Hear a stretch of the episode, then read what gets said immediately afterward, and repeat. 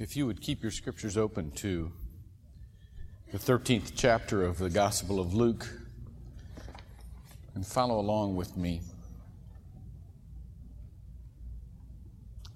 This is a rich, rich passage.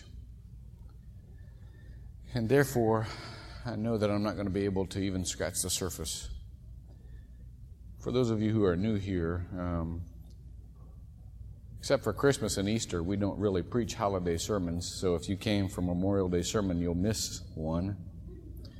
But um, suffice it to say that the reason that we can preach in the open like this is because there have been dedicated men and women who have given their lives so that we could have this freedom.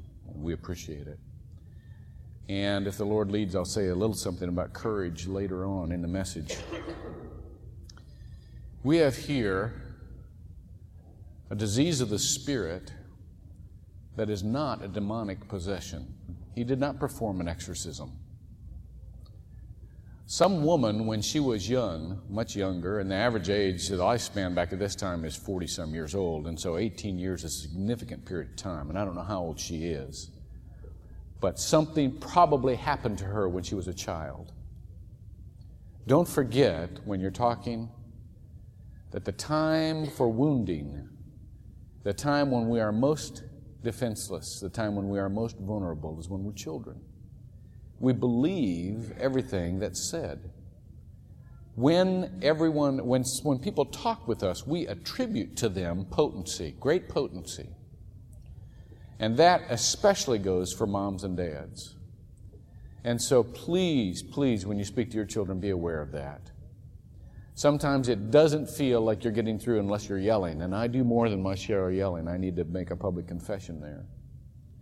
But you are. And people, young people, attribute to you a tremendous amount of knowledge to the point of sometimes omnipotence. And they believe what you say with their lives. And here was a young girl who was so hurt when she was a child that it had a physical result. Now, you have heard of psychosomatic illnesses, and that does not mean that it was all in her head. That means that there was something that was said to her that had a physical result. You see, you cannot isolate any comment to one category of your life. When people are in pain, there is a natural reaction to redistribute that pain, to not let it lay all in one spot, but to distribute it. And there's, therefore, mental or emotional anguish gets distributed to our spirit. And our spirits get bent and gets distributed to our bodies. And our bodies get out of shape. Not only that, but it also gets distributed to our memories and to our worldview. There is a very healthy thing going on in the nation right now, and that is the realization that spiritual counsel is not enough. What is needed to get healthy is an accountable process, a support group that will let you continue to work out what has been painfully crippling to you in the past. Now, much of this is taking place in, uh, within the purview, within the realm of the ministry of AA, 12 step groups. Recognizing that many of us are compulsive about many things, and that is a major disease. That is a major. Um, and to me, if you look at the 12 steps, you don't have to attach the name Jesus to it. It is a process of repentance. I mean, that is a spiritual walk. But what happens is that the healthy thing that happens in this process is people say, you got to face your pain. You've got to face your pain. You can't run from it. You'll be crippled all of your life until you turn around and say, wait a minute, I'm walking like this. I have a life like this. Why do I have a life like this? And you trace it back. Well, part of that tracing back is coming to grips with your past, but part of it is also a redistribu- redistribution of your pain. you can assign what is your you know, I have never seen someone who wasn't in very much present pain working very hard at that process. Nobody goes in it for fun, you know. So part of what happens to a person who is very much in pain is that they go back and they redistribute some of it to their past. They say, well, this is where I got this, and it still hurts back there. So that they don't have to bear everything that's happening to them right now in the present. Something that also happens, and I need to caution you here for those of you who are part of that process, is you, you redistribute it to those around you. Well, if I'm in this much pain, everybody must be in this much pain. And so you begin to look at the world as if it were only painful. And anybody who is happy must be in a state of denial. See? Well, they just haven't caught up with how sick they are yet. You got to watch out for that. You know, that is not quite accurate. There is such a thing as a happy relationship. But the very realistic thing is, and we need to be able to say it with our mouths, we have all been hurt. We've all had things said to us that have stung us and will sting us for the rest of our lives. That's what happened to this woman. And she took on such an identity with that hurt. Now, watch this. If you'll turn to your Bibles, look at this closely. She was bent double. It was an actual physical manifestation of the weight of what had been said to her on her life. And if you look at people who are in pain, they don't, they don't walk like this. You know, they, they kind of hunch over. You know, it lays on them physically. Now watch. She took on such an identity, look at your, look at your scriptures, that she did not approach Jesus for healing. He had to approach her. In other words, she assumed that she was to be sick, that that was her lot in life. She had bought into the fact that I will probably suffer and I will probably de- be dependent. I will probably not be as good as everybody else for the rest of my life. So much so that she had stopped asking God. Now, you've got to realize the setting of this. This is his Galilean ministry. Healings are taking place right and left. And she pictures herself as so unworthy, she will not ask God anymore. So God comes over to her. Do you know why? Because God doesn't want us to get accustomed to sickness. He doesn't want us to get accustomed to thinking that we are literally what everybody said we were when we were young.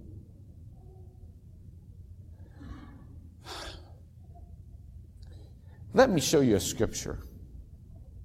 Let me show you two scriptures. First scripture is Psalm 69. In verse 20, this is how we all feel sometimes, and we, be able, we need to be able to say this. We need to be able to admit it. Reproach, that's what somebody says about you, and so how somebody comes on to you. And this takes place, I mean, this takes place every day. Every day. Becky got to the ball diamonds late yesterday because she was trying to clean the house because, you know, the folks were coming over. Not that our house isn't always clean. It's always clean. It's always clean.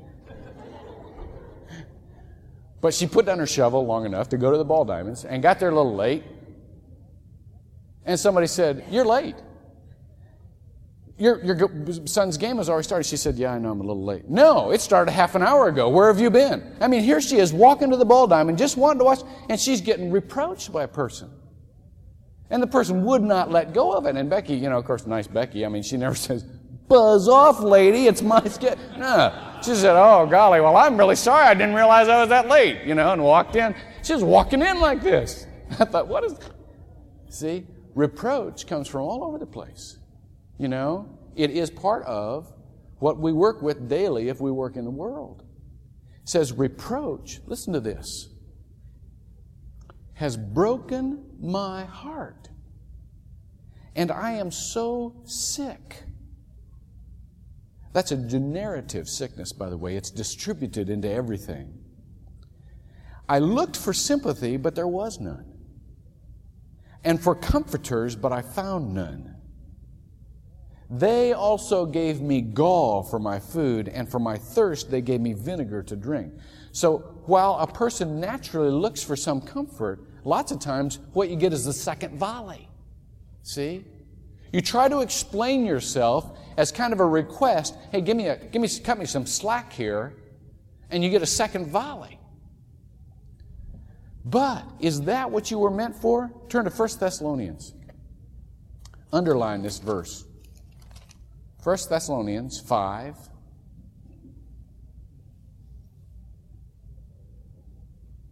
Wait a minute, is that it?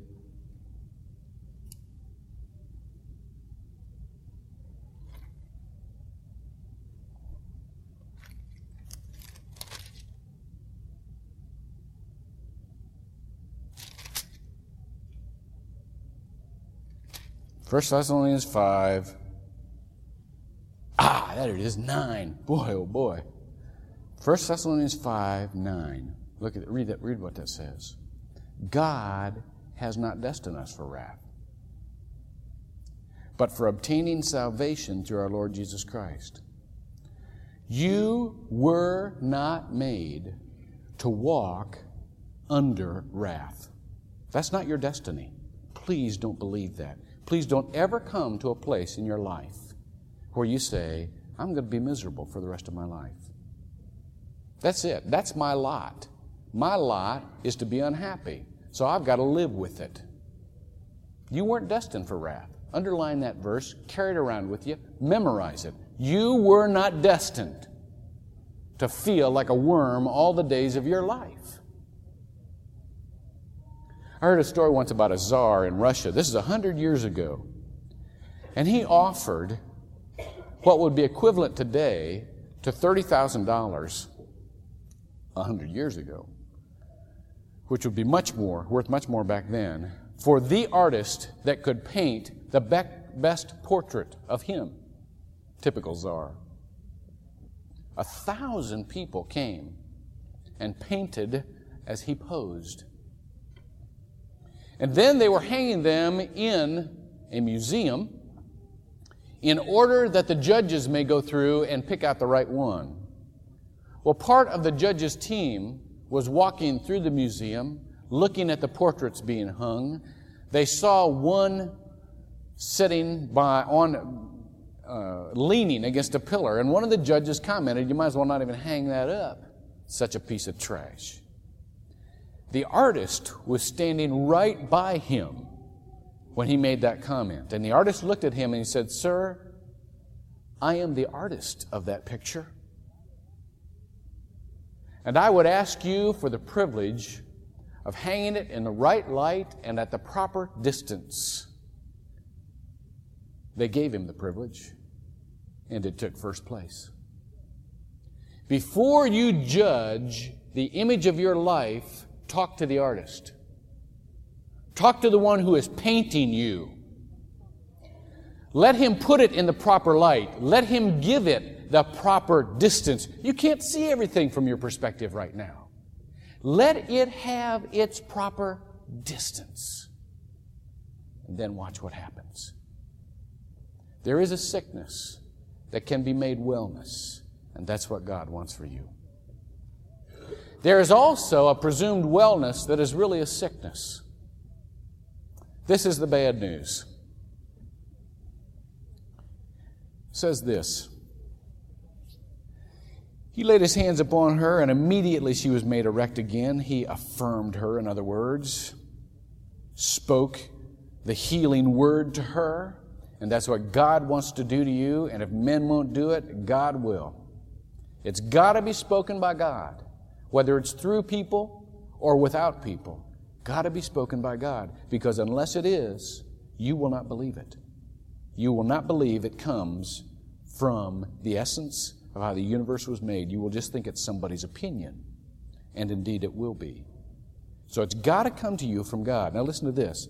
And the synagogue official, don't you love this? The synagogue official, indignant because Jesus had healed on the Sabbath, began saying to the multitude in response. Now, watch. He's not, he's not debating with Jesus. Too chicken. He's not looking at the woman, doesn't care. He is defending his position. Now, watch.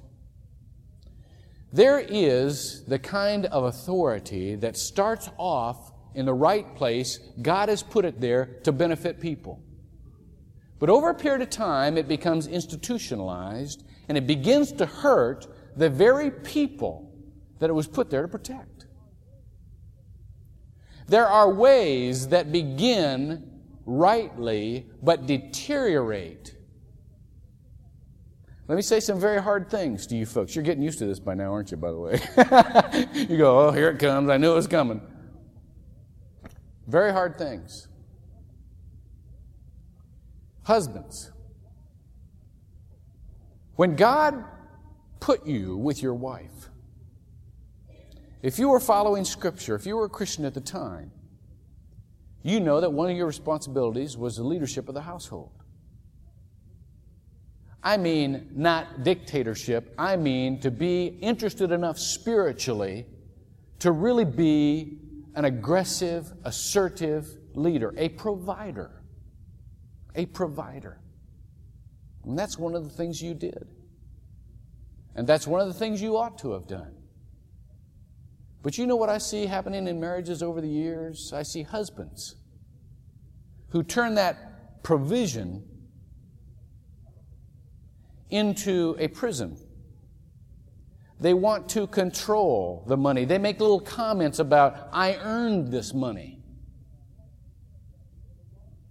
And I see put downs of the wives that, do, that, that says, in essence, uh, without me, you'd be in real trouble, wouldn't you? I don't see affection.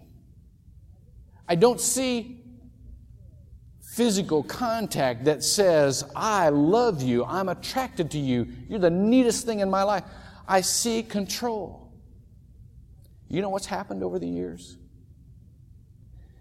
He has begun to say, if she doesn't need me, she won't love me. I better remind her how much she needs me. And defending his flanks with control.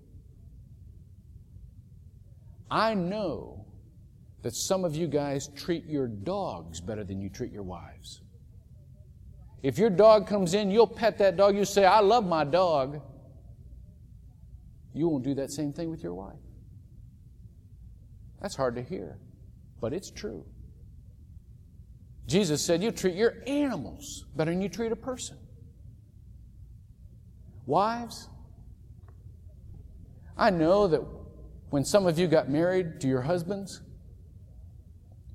You figured it was your job to fill in the details. And for years you've rescued the bum. I mean, you have. You've not made him look as stupid as we are. Have you got your lunch, honey? You got two colors of the have you got two colors of the socks or you got one color of your socks, honey? I've laid out your tie for you. So you don't wear plaid with paisley again, dear. See? And over the years, I mean, that starts off good because they kind of need it. You know, how many of you people feel when you got three kids that you've been raising four? Lots of you. I know you do. I know you do. And over the years, see, what happens is you rescue him so good, he becomes pretty good at what he's doing. And he starts to get strong and he starts to get good at business. And then maybe it doesn't look like he needs you quite like he used to need you. And so what happens? Little shots, you know? People come to you and say, Boy, your, your husband's a wonderful businessman. And you give, him, you give him little shots like, Yeah, if he was only as good with the kids. Or, yeah, if he could only get the garage painted, you know, if he was only as good at home as he is out in the business world. Little shots. What are you doing? You're trying to create an atmosphere in which you don't let him get free so that he will need you because if he doesn't need you, he might not love you. and you're trying to keep him in his place. Just like that synagogue official. If they don't need us to remind us of our rules, they might not love us. That's a lie from the pit. The only way they can love you, really, is if they get free from needing you. Women, you treat your dogs better than you treat your husband. If your dog came in and rolled over, you say, What a good dog, what a brilliant dog. When's the last time you looked at your husband and say, How brilliant? You know, you're smart. Huh? All the guys are going. Parents, you know, you've been given these kids to raise. And please, please take authority. Your kid does not need another pal. Your kid needs somebody who knows more than they do. They really do. And when you look at them and say, gee, I don't know, what are your friends doing? It scares the bejeebers out of them. This guy's in control? You might frustrate them by training them, but train up a child in the way should go. It's a command. But you know, there gets to be a time when you got to let them go. And that's a hard thing to do because they may not need you anymore. And once they go, they may not come back. And so there's always the temptation to go follow them and rescue them and advise them. Always a temptation. Always. And so when the kid comes in and says, oh, by the way, mom, uh, I forgot to tell you, I got a project due tomorrow. You fly into a rage, but then a flurry of activity to rescue the kid. Well, come on, let's go get the supplies. We got to get a big poster bar. We got to, and you turn it in, don't you? And so the kid is rescued, and the kid once more has proven, gee, I need mom. But over a period of time, that's going to turn. When does it come time when a kid comes in and says, I got a project due tomorrow? You look at him and say, Gosh, looks like you're going to flunk. when does it come time? I mean, it's got to come time. It's got to come time. Or you do him no favors. If some of you people worked as much with your plants, I mean, digging the roots up every day, patting in fertilizer, worked as much with your plants as you do with your kids, your plants would die on the spot because they can't take that much attention. They can't. But yet you appreciate your plants more. I mean, you go out in the backyard. I mean, we do this. Go out and look at the flowers, say, beautiful flowers, how they grow on their own. Well, they don't. I mean, we weed them and we water them. And, and so, but we, and you look at your kids, you're a nervous wreck. You know, you're, are you enjoying your kids? Is this fun? Is it fun yet? well, it ought to be sometimes. When you could sit back and say, you know, they're doing stuff on their own. That's really great.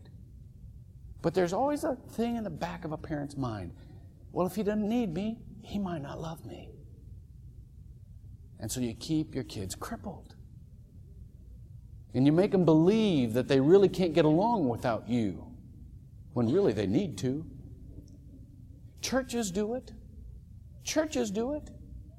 You know, there is a there is a valid place for the church. God made the church. He instituted the church not institutionalized it. There's a difference. God founded the church, and we need the teaching and the fellowship. And I need to say to you, you can't get everything done on Sunday morning you need to get done. If you go to church 26 years without making or missing a Sunday, you will still have about a second grade mentality spiritually.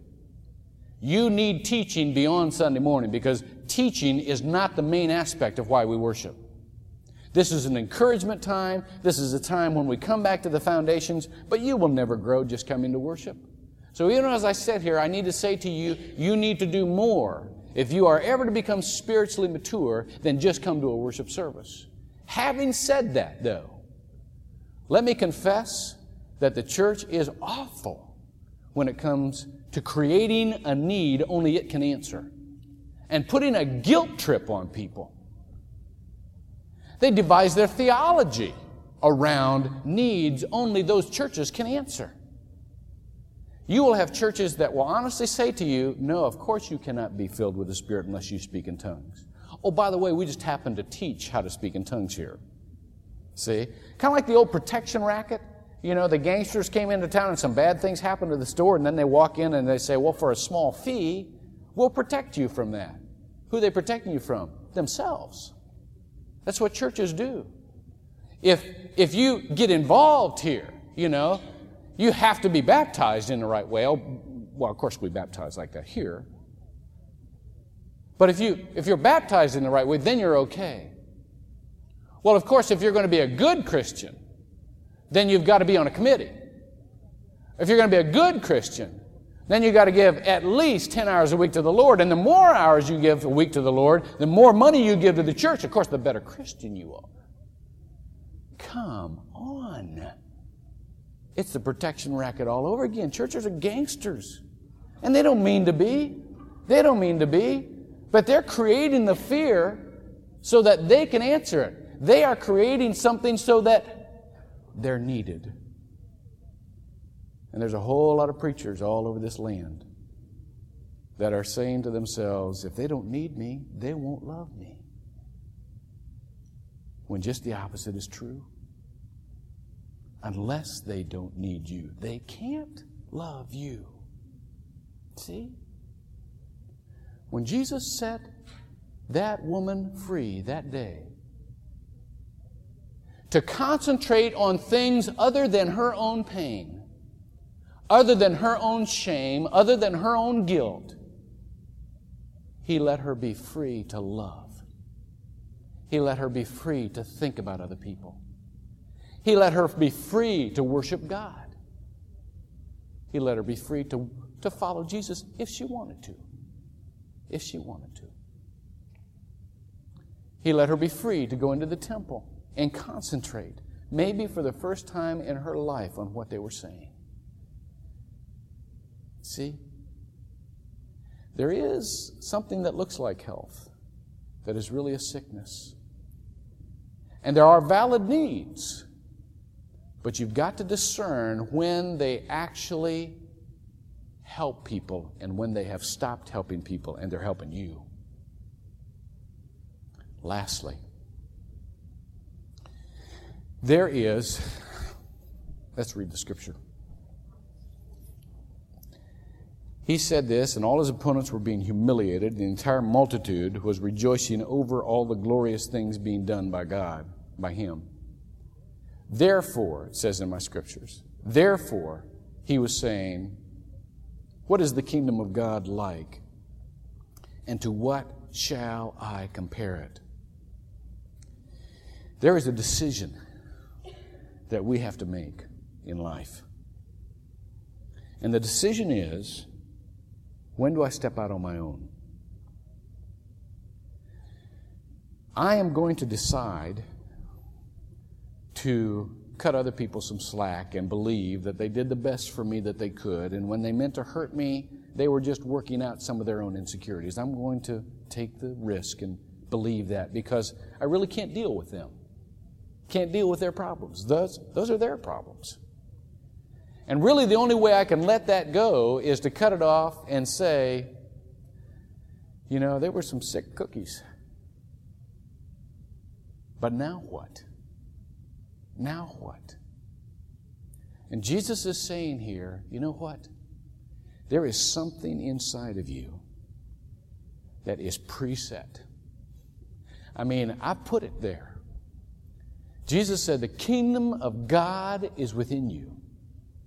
And when you decide that instead of needing people, you're going to need God, there is something absolutely undeniable that happens. There's a growth process that you can't stop. Any more than you can take a piece of leaven out of a piece of dough and stop the fermentation. Once that leaven is in there, it takes off. It takes off. Any more than, unless you can find the seed, you can just say, don't come up. Because it's going to come up. And what Jesus is saying here is, you can choose courage. You can come out, no matter how badly you've been hurt, you can choose courage. No matter how much you have believed people when they said you were stupid, when they said you were clumsy, when they said you were bad, when they said the world would be better without you in their various ways, no matter how much you believed them, you can believe God more. And once you believe God more, nothing is going to stop the process of your growth. You can grow into the greatest of all trees so that the birds of the air may nest in your branches. You don't do it for yourself, you do it for others. You do it for others. Yeah, you do it for yourself in such that you want to become a healthy person. Everybody wants to be healthy.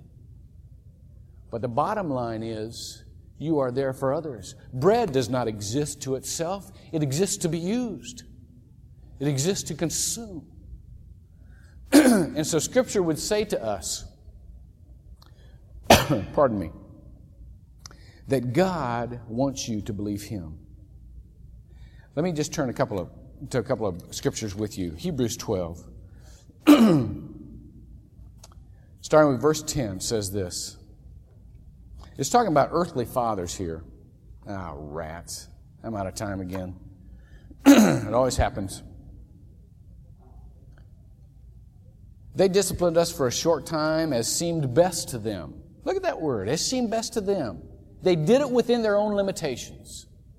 You've got to cut people slack. But listen to this. But He disciplines us for our good. There is no discipline that we can go through with God that will not ultimately end up in our good. That we may share His holiness. All discipline for the moment seems not to be joyful, but sorrowful. Yet to those who have been raised, trained by it, afterwards it yields the peaceful fruit of righteousness. Therefore, strengthen the hands of the, the, uh, the hands that are weak and the knees that are feeble, and make straight the paths for your feet, so that the limb which is lame may not be put out of joint, but rather be healed. Let me say two things to you. First of all, there are a whole lot of us who have been hurt in the past. And we need a kind word every once in a while. Do that. Strengthen the hands that are feeble and the knees that are weak. A kind word will offset some of the garbage that has been loaded. Secondly, believe God about who you are instead of everybody else. Would you please? Yes, there are disciplines that even God will put you through.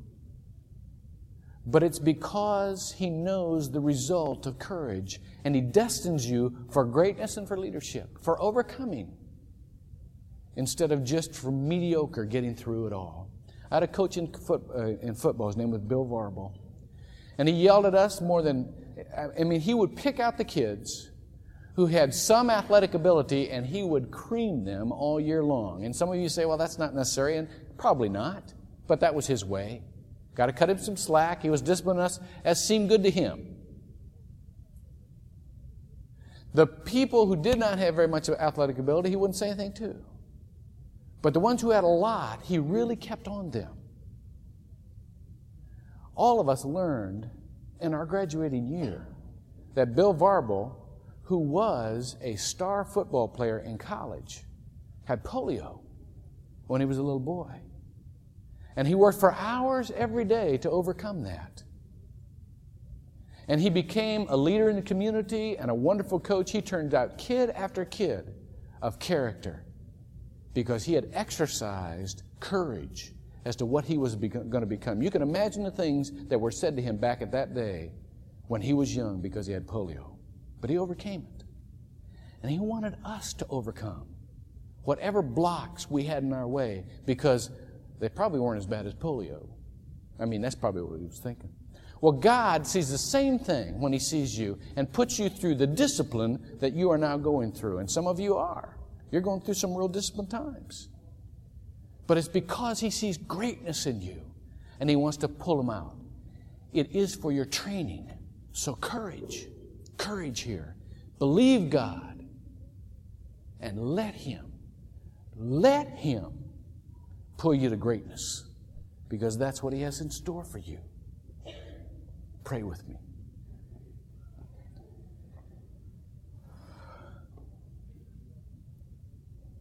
God, we've got so much garbage, but you've got such a big truck. Help us to just load it in and to listen to what is truth about who you made us to be. You know us better than anybody, and you have loved us. Help us love others. Help us forgive. Help us realize the courage that it's going to take to get well. And then help us to help others. We pray in Jesus' name.